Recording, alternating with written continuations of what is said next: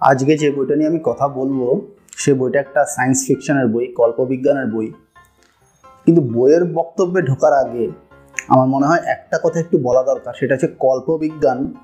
এই বিষয়টাকে আমি কীভাবে দেখি? এটা কি শুধু র্যান্ডাম কতগুলো কল্পনাপ্রসূত গল্প?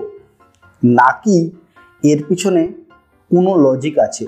আমি যখন প্রফেসর শঙ্কুর গল্প পড়েছি বা আরও নানা ধরনের এই বিষয়ক গল্প পড়েছি অনিশ দেবের কিছু গল্প পড়েছি।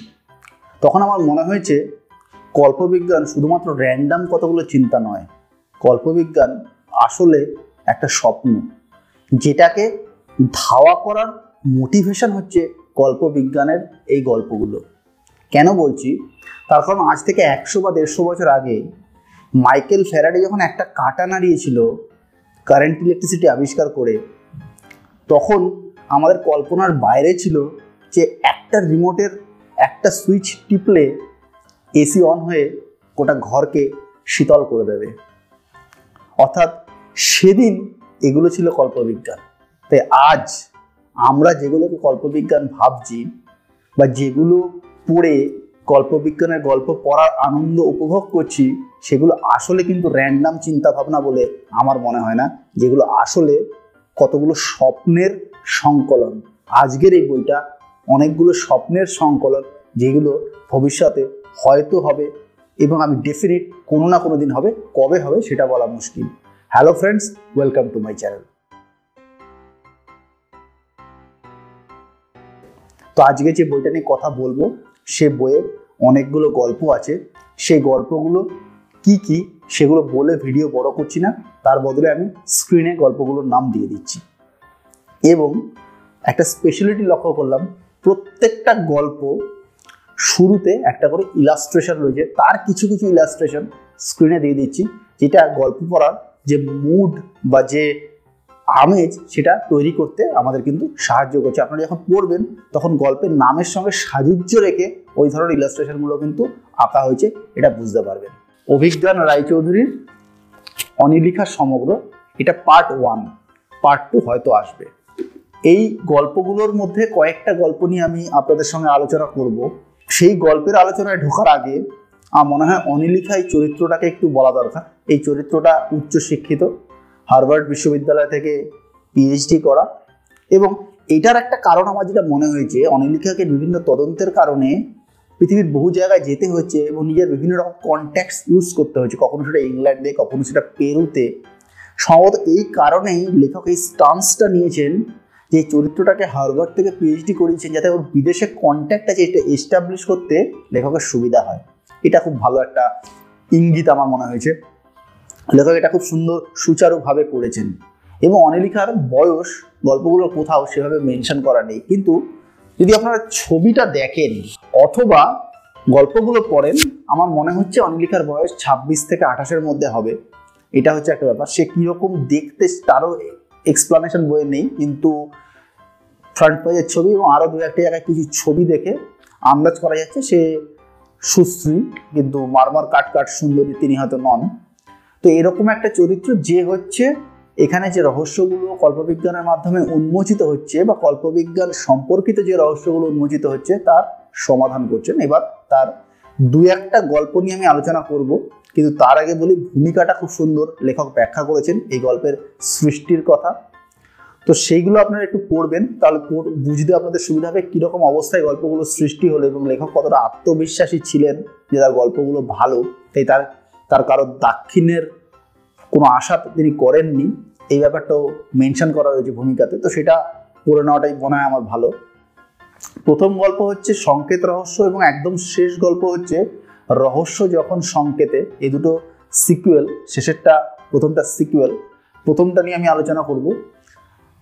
এই গল্পটা আসলে একটা কোড আবিষ্কার করা এবং সেটা নিয়ে কিছু প্রাগৈতিহাসিক ঘটনার পুনরাবৃত্তি।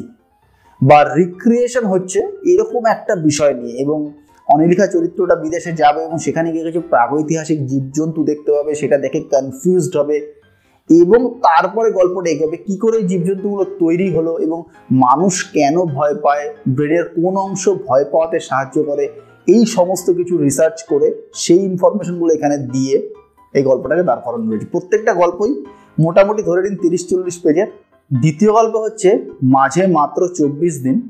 এখানে মানুষের জিন কীভাবে অবিকৃত থাকতে পারে এবং কীভাবে অরিজিনাল বা ভার্জিন অবস্থায় থাকতে পারে সেটা নিয়ে একটা আলোচনা রয়েছে এবং একটা প্রজাতিকে এরকম দেখানো হয়েছে যারা এখনও অরিজিনাল স্টেটে রয়েছে এবং সেই প্রজাতির মুখোমুখি অনিলিখা কি করে হচ্ছে এবং তাকে যে নিয়ে যাচ্ছে শেষমেশ তার কি রাজ বলে একটা চরিত্র বা অর্ধরাজ, অর্ধরাজা তার পরিণতি কি হচ্ছে, এই সমস্ত কিছু নিয়ে। এবং এখানে ওই জায়গাটা নিয়ে একটা চর্চা রয়েছে, মানুষ কীভাবে সভ্য হলো, যারা অসভ্য আছে, সেই অসভ্য থাকার প্রস কি কনস কি, এই ব্যাপারটা নিয়ে এই গল্পে আলোচনা রয়েছে।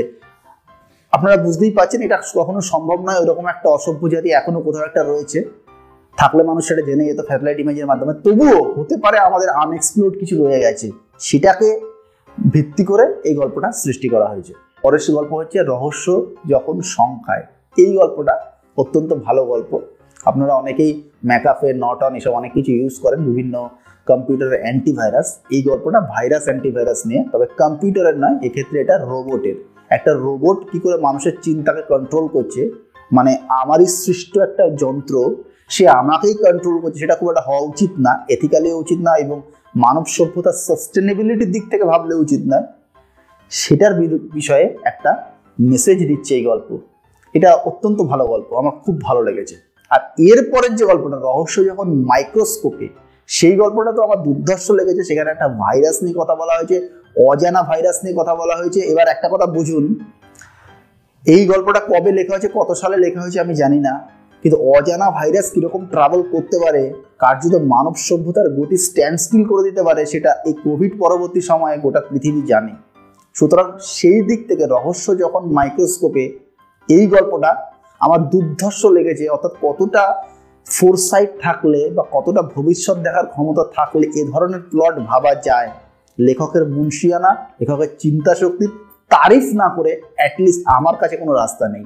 দুর্ধর্ষ গল্প এবং সেখান থেকে বাঁচা, কীভাবে সেখান থেকে বাঁচার ভ্যাকসিন আবিষ্কার হলো ঠিক কোভিডের মতন করে। যেন মনে হচ্ছে আমি জানা গল্প পড়ছি। এটা কিন্তু জানা গল্প নয়, এটা কল্পবিজ্ঞান।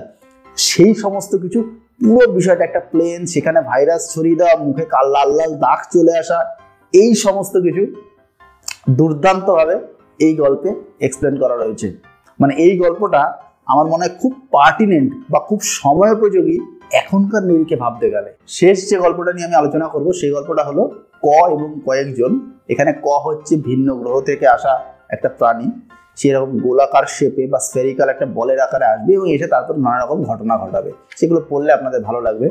কিন্তু এখানে একটা কথা বলি, এই গল্পের স্ট্রাকচারটা কিছুটা চেনা স্ট্রাকচার লেগেছে যে ভিন্ন গ্রহ থেকে আসা এই ধরনের বিষয়, এই ধরনের বিষয়ে কল্পবিজ্ঞানের গল্প হয়। এটা কিছুটা চেনা। তবে হ্যাঁ মূল গল্পটা অচেনা স্ট্রাকচারটা বা অবয়বটা চেনা। গল্পগুলো নিয়ে আমার পার্সোনালি মনে হয় যে গল্পগুলো নিয়ে ফুল স্কেল সিনেমা হওয়া সম্ভব কিনা, অতটা বড় গল্পগুলো হয়তো নয়, কিন্তু ওয়েব সিরিজ হওয়া ওটিটি প্ল্যাটফর্মে সিরিজ হওয়া অবশ্যই সম্ভব। তো এই জন্যই আমার এই চ্যানেলের প্লেলিস্টে গল্প থেকে সিনেমা বলে একটা প্লেলিস্ট আছে, যেখানে আমি গল্প থেকে সিনেমা বা ওটিটি হচ্ছে এরকম কিছু কিছু জিনিস নিয়ে আমি আলোচনা করেছি। সেরকমই একটা ভিডিও এই মুহূর্তে আপনাদের সামনে স্ক্রিনে চলে আসছে। আপনারা দেখতে পারেন, আশা করি ভালো লাগবে। আর আমার এই চ্যানেল ভালো লাগলে অবশ্যই সাবস্ক্রাইব করে নেবেন। আর এই ভিডিও ভালো লাগলে অবশ্যই একটা থামস আপ দিয়ে দেবেন। দেখা হবে পরের ভিডিওতে ততদিন ভালো থাকবেন, সুস্থ থাকবেন। টাটা।